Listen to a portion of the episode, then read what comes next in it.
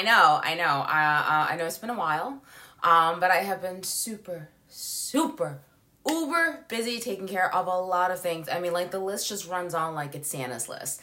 Um, so uh, after I kind of, I mean, I'm lying. I'm still busy, but um, I didn't really know like how to return for a longest because I I enjoyed the other shows. I enjoyed doing them, but I I also became passionate about a lot of other things. And Written Writ Ralph suggested to share one of the things I am really interested in, which is true crime.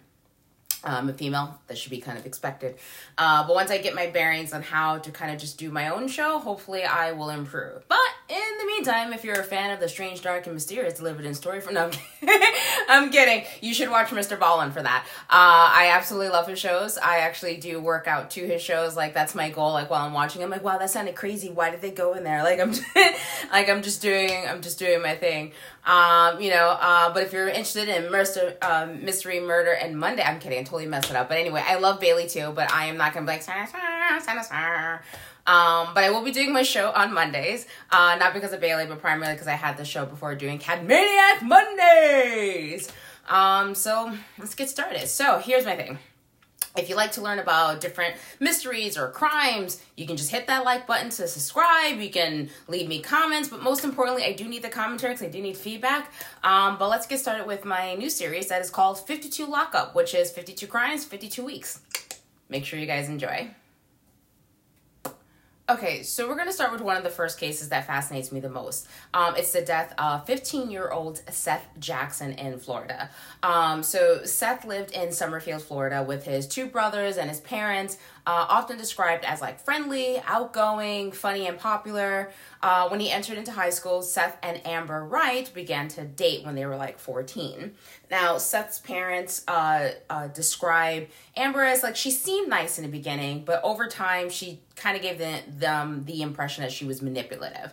Um, and like most normal teenagers, you know, this is uh, back in 2011. Uh, they're posting on their social media accounts and you know, Seth would make posts about uh, like on March 14th, he's like chilling in the house with Amber and Kyle, bored as fuck. Uh, Kyle is actually Amber's stepbrother, Kyle Hooper. We'll get back to him soon. Um, now, after this post, their social media posts began to kind of drastically change, which demonstrated what was going on in their relationship. Um, the teenage relationship became toxic and even ended finally when Amber Wright had cheated on Seth with Michael Bargo, who was actually 18 years old. These ages are kind of important. So, after Seth uh, discovered that she had cheated on him, he became angry and he eventually challenged uh, Michael Bargo, who is 18, uh, to a fight. And according to other multiple resources, Seth had won the fight, which I presume for most average 18 year old boys, this would be embarrassing. Now, their fight spewed out all over the place. Amber and Seth uh, were on their social media accounts just constantly just posting incendiary comments uh, for other people to see. Um, they were just constantly like, going at each other, and this was a very uh, public thing. This was your, I guess, your new online of like what's going on. So like even on March 23rd, Amber had posted like basically fuck this. I spoke up. We done, bro. Uh, hit me up in another lifetime. Seth wrote on March 28th, single now. Hit me up now that I don't have a trick uh, girlfriend now. Basically insinuating about Amber. Now. um March 30th, uh, Seth decides to make a post that's addressing Amber, where he's like, Fuck Amber, you wanted it uh, like I said. My song to you is ha ha ha, you did this to yourself. Um, and then later on, he posts on about have her Mike, uh, Fago, fuckboy, um, a female friend uh, ends up responding to Seth going, Bargo? Um, and he's like, yeah, that, whatever he had wrote there, fill in slurs. Um, he goes, he wouldn't fight me. Now this is leading into that fight between them, right? So now Amber third, uh, on April third, Amber posts, it feels so weird waking up with you not, you know, basically beside me. So Seth responds like, oh, you're telling me. And then later on he says, uh, Amber, I'm done fighting with you. You know, I'm hoping later on we can work this out. And Amber responds to Seth saying, just do me a favor, consider me dead to you. And then Mike Bargo decides to enter the conversation because I guess now he feels Seth thinks oh, she's talking about him. So he's like, Seth, she was talking about me. So Seth gets pissed and he says, Well, that's cool. Alyssa's my baby now. Um, now, this is important because Alyssa is actually the girlfriend of Amber Wright's stepbrother, um, Kyle Hooper. Kyle Hooper at the time, I believe, was uh, about 16, 17. Um, actually, I believe he was the same age as Amber, maybe a year older, so he might have been like 15, 16. Um, so these posts are like kind of going back and forth uh, between Seth's until uh, Seth's untimely demise on April 17th. Now, the there are death threats now that are starting to increase. They're all threatening each other. They're fighting, and Michael Bargo tells Seth like, "I have a bullet with your name on it." Now, this is when the the plan begins to set into motion, right? Because we're to just have to take a few steps back and start talking about Michael Bargo.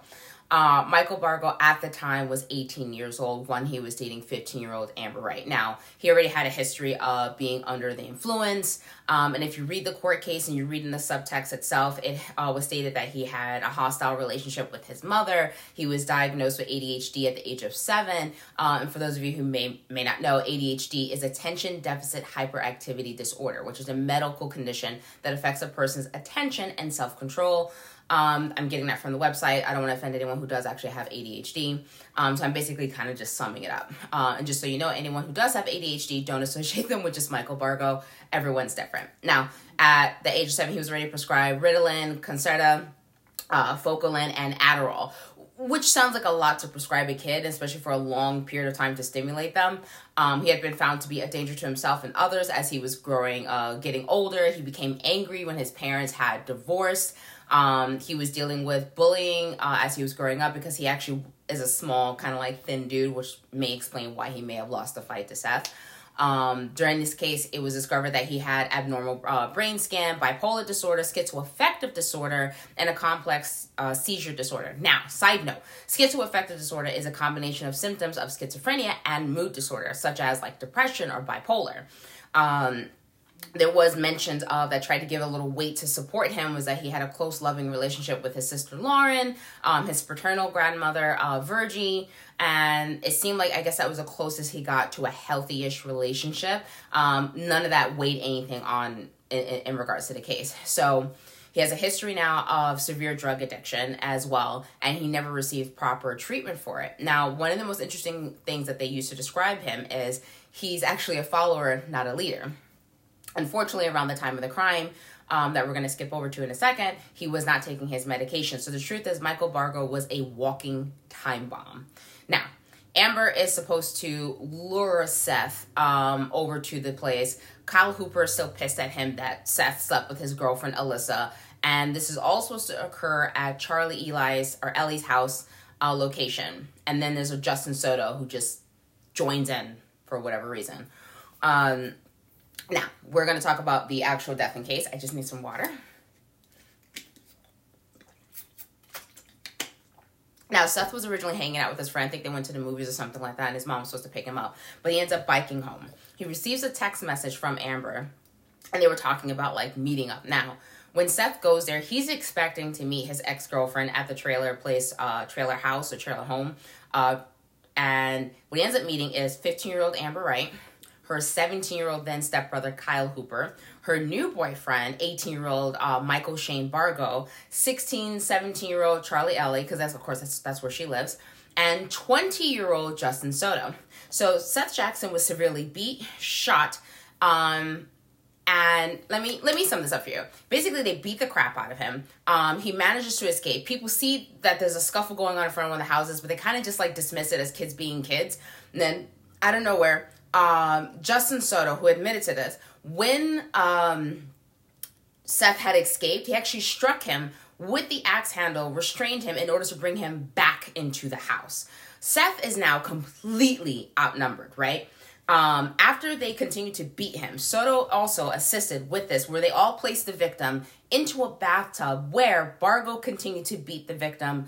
Um, he was trying to break his kneecaps. And the reason why they were so focused on breaking his kneecaps was because they wanted to stuff his body into a sleeping bag and it wouldn't fit. At some point, Michael Bargo realized that Seth was still alive and then he shot him again in the bathtub. Eventually, they were successful in breaking his kneecaps and then they folded him into a sleeping bag. I'm not done. He pulls out his teeth with pliers. Um, after that, they take his body to the back of the trailer inside the sleeping bag and then they hog tied him in the backyard and just have a fire pit. They're just like burning. They're like, oh, we're having a good old time, partying and drinking and having the time of their lives um, until he is reduced to all the way into ashes. They take his ashes and then place it into paint cans. They later call James Haven, um, who claimed that he unknowingly drove the teenagers to a rock quarry where they threw Seth's remains into the water. Let that sink in for a minute. Now, here's my issue with James. James claims he unknowingly knew because he didn't know what the remains were and what they were throwing in the water. But the truth is, later on, he admitted that he heard the teens discussing this plan the 40 year old got uncomfortable and then walked out. That was it. That was that was his solution. Like, well, gee, they're talking about murder. I'm gonna leave. Um, so what ends up happening is the following day, uh, Seth's mom reports him missing, and she knew he was supposed to meet up with the ex girlfriend Amber. Now, Amber's brother Kyle uh, saw that there was a report about Jackson, and he starts telling his mom, like, hey, um, I think I witnessed the murder of Jackson. So he's trying to play this like card. His mother, poor mother, um, she goes and like, oh my god, we gotta go to the police uh, station. We gotta do this. We gotta, you know, we gotta, um, you gotta tell them what you know. So now they're stuck at the the police precinct, and now this is where the story really unfolds of what happens. Now, Kyle Hooper uh, he creates a story that basically Jackson wanted to speak with his sister Amber and states that he dislikes Seth because, you know, Seth has supposedly put his hands on his sister. Um, the brother eventually, like later on, admits that, yeah, he did hit Jackson over the head, which is supposedly how the whole thing started, right? Because he was supposed to get the first hit. Uh, Kyle's initial statement is that after he struck Jackson, he had pushed him into the kitchen of the trailer and then told him to get out. Then a couple of gunshots go off from Michael Bargo, um, who is now labeled as the, the the the full criminal, right? He's the shooter. Um, and this is where it starts to kind of get interesting, right? Because Kyle is focusing on putting all the blame on Michael Hooper.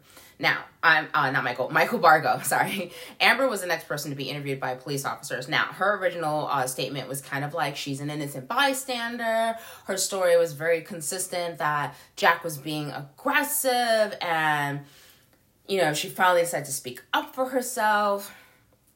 And she states, "Oh yeah, my brother did strike him, you know, because obviously like to protect me as his sister." Um, she allegedly claims that she had told her friend Charlie, uh, her girlfriend, to run upstairs into the bathroom out of fear, and then they ran into the room and they just heard noises, didn't know what was going on, and was in the bathroom the whole night. Like they didn't know nothing what was going on, supposedly, right? So when she awoke the following day, she claimed to have smelled pure bleach in the house, and that was all she had noticed. Um, I know, I smell the bullshit too. I'm allergic to it. So, Amber and Kyle, at some point when you're watching the police interviews, you see them actually discussing, well, if we do go to jail, basically, I'll probably be out like when I'm fucking 20 they expected leniency because of their age and they thought blaming Michael Bargo because he's older at 18 would shift the blame for them. Amber was trying very hard to play the female card of like the devil made me do it, my boyfriend made me do it kind of thing. Now, Amber and Michael denied their sexual relationship with each other in the courts. Um, even in their interviews, but eventually Jackson had broken up with Amber due to the fact that she was having sex with Michael. In fact, that's what this whole thing is about.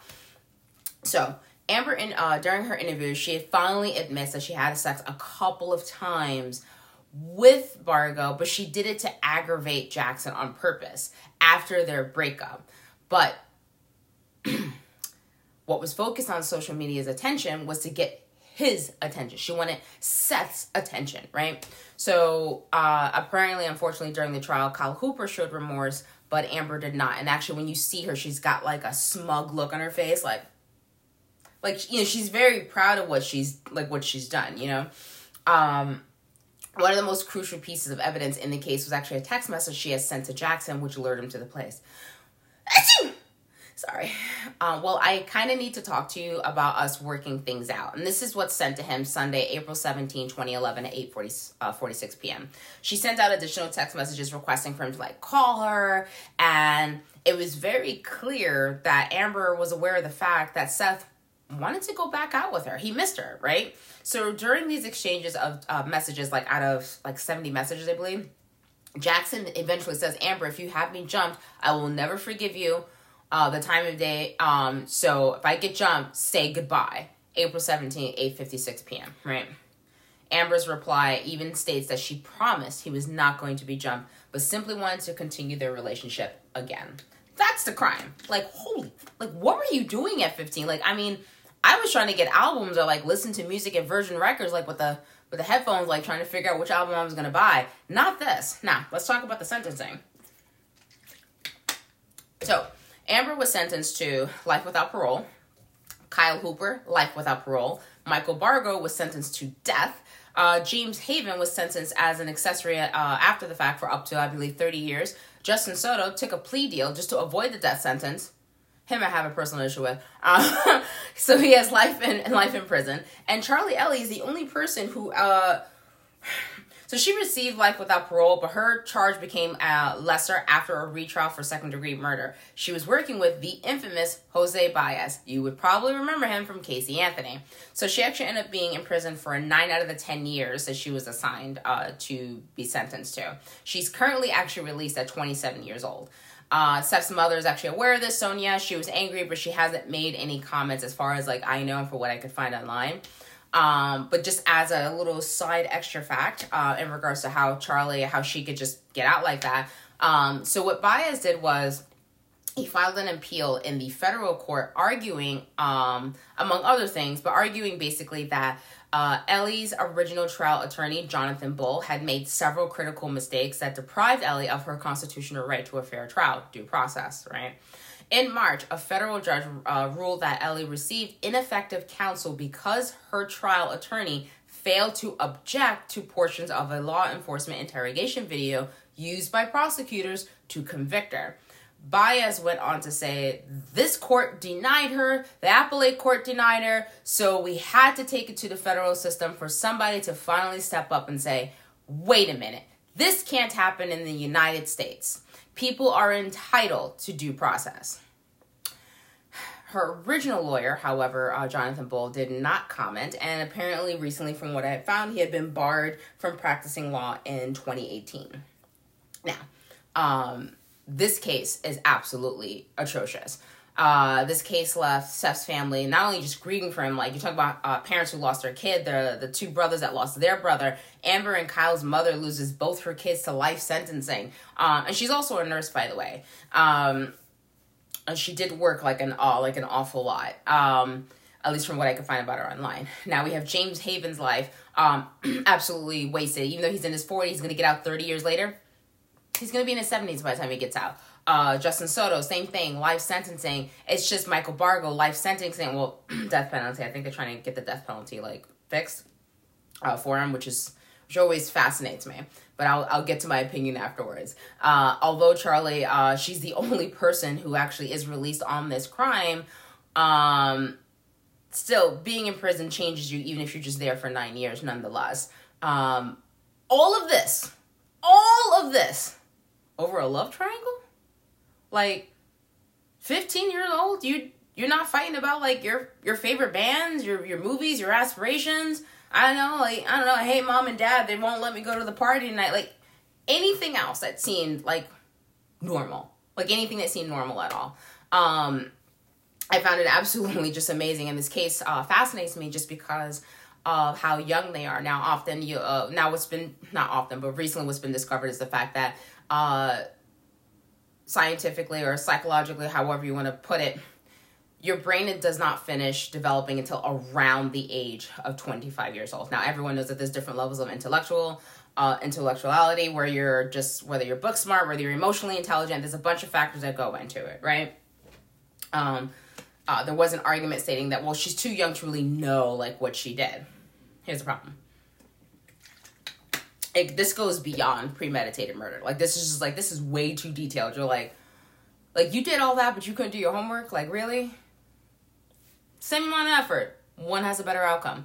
Um, it's insane to me when I look at this because you look at the uh, the juvenile justice system, you see how there's like so many changes. Where you're looking at Miller versus Alabama, there's all this stuff that's out there, and uh, the American uh, juvenile justice system is trying very hard to like demonstrate restorative uh, justice, and yet uh, here we are um, looking at a case like that, and you're like, can we restore that kind of person? What would lead a teenager to think like this behavior is absolutely acceptable?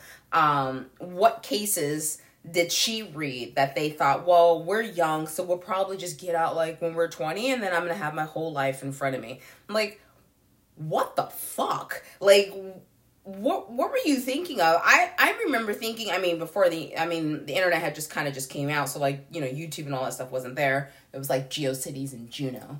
Um, um, but I was just excited about the fact that the internet had even existed. That I could talk to people like through a computer. I was so fascinated with that. I thought I was so cool. I think I was one of the few friends like who actually had an email, and I told them like, "This is the future. You guys don't know." Uh, and they all thought I was a nerd guess was wrong. Um, but anyway, uh, it's just it's absolutely fascinating to kind of see like how this whole thing came together. It's like this is a group decision. Now, here's my issue with Justin Soto. You are the oldest of the group. He is 20 years old. He has really no relation. Not that what they did to Seth is is excusable, but there's really no relation to Seth whatsoever. He just joins in just to join in, at least from what I had found. Now, if I'm wrong, someone can feel free to like correct me in the in the comments. Um, but that is absolutely mind blowing. I can't remember at 20 if someone was like, "Hey, you like." You want to like do this? Like, oh, that sounds illegal. I don't know. I don't want to be in jail for the rest of my life. Okay, go my like. I've never, I can't wrap my head around it. Like, there's just, you know, the difference. Like, it takes. Uh, I believe it was Sonia Jackson who quoted this, um, and it's written in one of the cases. Uh, Sonia Jackson says that even a two year old uh, knows the difference between right and wrong as well as if you're going to cause harm to someone. Um, and I feel like that's such a strong statement because it is true, even though you are mentally developing, you're kind of growing, you're not fully developed until you're 25. But as a teenager, mentally, you're actually psychologically challenging what is yourself as a person individually as to define who you are, separate of your parents, as well as the influences of your parents, which is why teenagers often can be so rebellious. But this goes beyond being rebellious. Um, I think it is insane that uh, Amber pushed very hard for like, oh well, it was Michael who made me do that. Like he's such a controlling boyfriend. Like I couldn't do anything. Um, very quick to play that that female card, which which bothers me because I I've known women who will have their asses handed to them by their boyfriends or their husbands, and they're scared to death to leave, or like um, or they uh, at the time were very scared to leave, and then yet here she is playing that card to the best of her ability to get away with murder, and it's just like you are part of the problem for reason why women are scared to tell their stories because you're lying. Um, then you have Kyle Hooper. All right, I get it. He slept with his girlfriend Alyssa, but honestly, um, it's not worth it. It is absolutely not worth it. And also, in in hindsight, it's got to be a little scary for Alyssa, right? Because I, I don't know too much about her, obviously, because she's juvenile or whatever. But um, all he, Kyle's reason for being involved was because of Alyssa, but like nothing happened to Alyssa, and it kind of makes me wonder if the police and if they did not say anything to their mom, was something going to happen to Alyssa down the line? Because eventually, then anger may have like recalculated itself like a GPS system, like I think we're gonna go over here. Um, so I think I think it's rather uh, scary and interesting at the same time. Um, I believe this case is the reason why there's like a statute um, uh, stating that when it comes to juvenile crimes, you're not to get a lenient, you know, lenient sentencing or lenient charges. Um, they're going to really sit down and dissect the crap out of this case to decide whether you deserve to have life in prison. In fact, the judge who had actually um, I forgot I forgot their name right now, but the judge when he had uh, sentenced him to life, he said he hadn't done that in like over 30 years and he does not take that sentence lightly. And it seemed like he felt like, well, this is the last card I got because this one seems appropriate. Sentence for life. Like, I mean, my God, be better, people.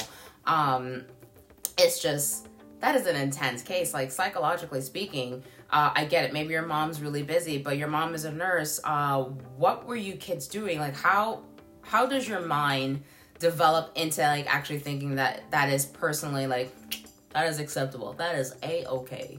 Um, and it's insane to me because I remember all the stuff I did when I was 15, and all I did was play hooky, and I was just like, "Yay, I'm gonna go see a movie." Um, maybe maybe it's just different in Florida. Maybe because I, I I'm you know I grew up in New York City. Maybe that's what it is. But nonetheless, it's it's a very strange case to me, and it's sad because imagine, think very carefully.